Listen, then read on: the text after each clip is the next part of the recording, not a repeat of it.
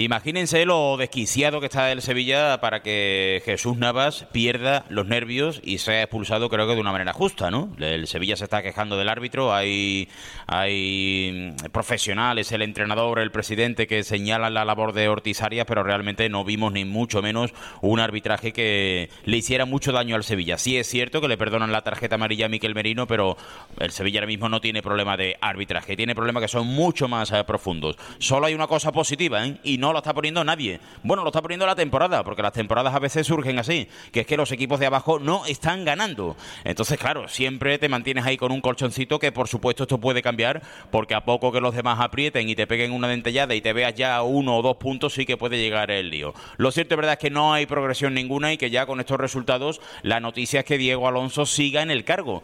Sigue porque no se tienen claras las ideas, porque no se tiene claro quién sería el recambio y porque ahora mismo reina la confusión total de un Sevilla que perdió en Anoeta. Pasamos a analizar este partido, pero antes Grupo Promar. Buscar, hallar y habitar. Llame al 954-221-058 o ponga un correo a info arroba. Los nombres propios con la casa del TPV. Precios imbatibles. Y Andalgru, especialistas en coches sin carnet. Los coches sin carnet son un medio de transporte dinámico, práctico y útil. Y ya que hemos venido Ahora Rinconada, una localidad de categoría, MD Comunicación, una empresa de categoría. ¿Quieres que cubramos tu evento? ¿Necesitas mejorar la imagen de empresa? MD Comunicación Global es una agencia que conoce el mundo de la empresa y lo que precisa un departamento comercial. Profesionales con más de 25 años de experiencia te escucharán para evaluar tus necesidades. Visita www.mdcomunicación.es o llama al 653 934 288 y recuerda, si lo ven, lo vendes. Hemos salido de los estudios centrales de mucho deporte para venirnos a la Rinconada, a un sitio muy bueno, un sitio que mira mucho por el ciudadano, repleto de infraestructuras que funcionan y que este domingo pasado ha celebrado su media maratón. Cita con el concejal de deportes del Ayuntamiento de la Rinconada, Fran Rodríguez. Hola, Fran, ¿qué tal? Muy buenas.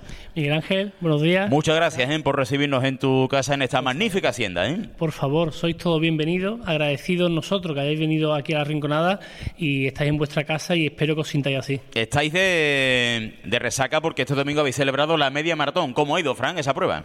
Pues la verdad es que es el último evento, el último evento de actividades especiales de las que hace el Ayuntamiento de la Rinconada, su patronato de deporte.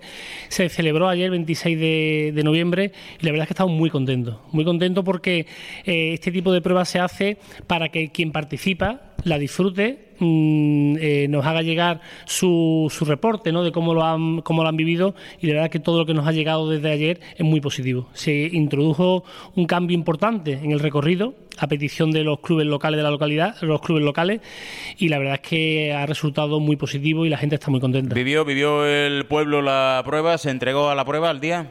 Sí, el día acompañó, hizo un día muy bueno, fresquito, que para, para correr este tipo de distancia, para la salud del deportista es importante que no haga calor, no hizo viento, con lo cual fue un recorrido muy rápido, ha sido la prueba, eh, se ha batido, eh, ha sido la quinta edición y se ha batido el récord de tiempo de, las cuatro anteriores, ha sido una prueba muy rápida en la cual eh, tanto los participantes como los familiares y los acompañantes pasaron un gran día. Ya, Fran, yo creo que es justo que reconozcamos el esfuerzo que hace el Ayuntamiento de la Rinconada en todo lo que se refiere al deporte.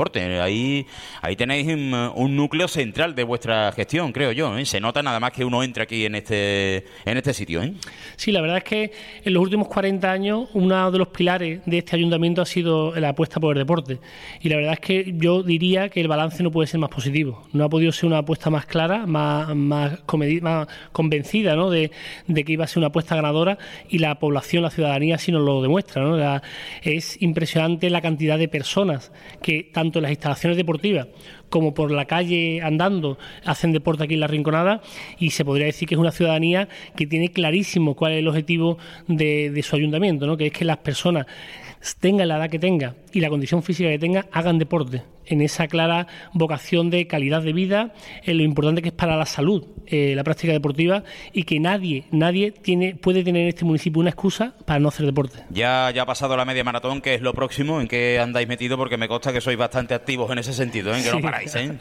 pues la próxima actividad especial que tenemos será en marzo, nuestra carrera popular, que se acerca a, a las cuatro décadas de vida y que es una, una prueba que eh, recibe clubes deportivos de toda España, del sur de Portugal, y la verdad es que es una prueba, eh, el eslogan, ¿no? el subtítulo que le tenemos puesto siempre es parte de tu vida, porque es que la población, la verdad es que la Rinconada eh, siente la carrera popular como parte de su vida, ¿no? y, en ello estamos. Hágalo hágalo bien, que hay un señor que le está vigilando, ¿eh? Sí, sí. Y lo estoy viendo, ¿eh? Desde aquí, ¿eh?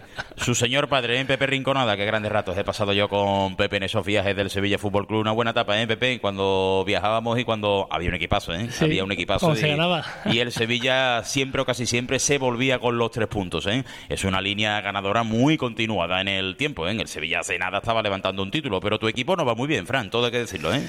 Sí, eso sí. Ese, hay que decirlo con pesar. ha salido de dentro, ¿eh? Sí, sí, sí. Hombre, es verdad que, que una persona, un sevillista de mi edad, con 43 años, ha vivido etapas de todo tipo, no nos vamos a engañar, pero es verdad que quedan ya muy lejanas en el tiempo, esas etapas negras, esas etapas negativas en las que no funcionaba ningún jugador, no funcionaba ningún entrenador, no funcionaba ningún presidente. Habíamos conseguido en los últimos 20 años una estabilidad la cual pues el sevillista que mm, un sevillista de 20 años ahora mismo entiendo que tiene que estar mm, deprimido por las esquinas, ¿no? Mm. Uno de 43 lo miramos desde otro punto de vista. Ha visto un poquito más de, recorrido y de otras cosas en el equipo, sin duda, sin duda. Frank, muchas gracias, ¿eh? que se tienen que venir para acá, para esta mesa, esos dos individuos que tú conoces perfectamente, Lucas Auri y Paco Cepeda, porque vamos a analizar este Real Sociedad 2, Sevilla 1. Pepe, un abrazo, ¿eh? Encantado de estar aquí en tu tierra, que te veo bien. Has tenido ahí un pequeñito problema de salud, pero eh, si el Sevilla necesita un entrenador, ahí está Pepe Rinconada, ¿eh? Hombre, por favor. Lo veo magnífico. Venga, Lucas y Paco, para acá, que hay que analizar muy a fondo este Real Sociedad Sevilla que ha dejado decepción entre toda la afición.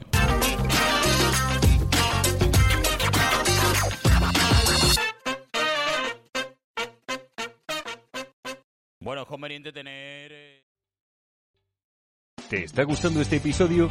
Hazte fan desde el botón apoyar del podcast de Nivos. Elige tu aportación y podrás escuchar este y el resto de sus episodios extra. Además, ayudarás a su productor a seguir creando contenido con la misma pasión y dedicación.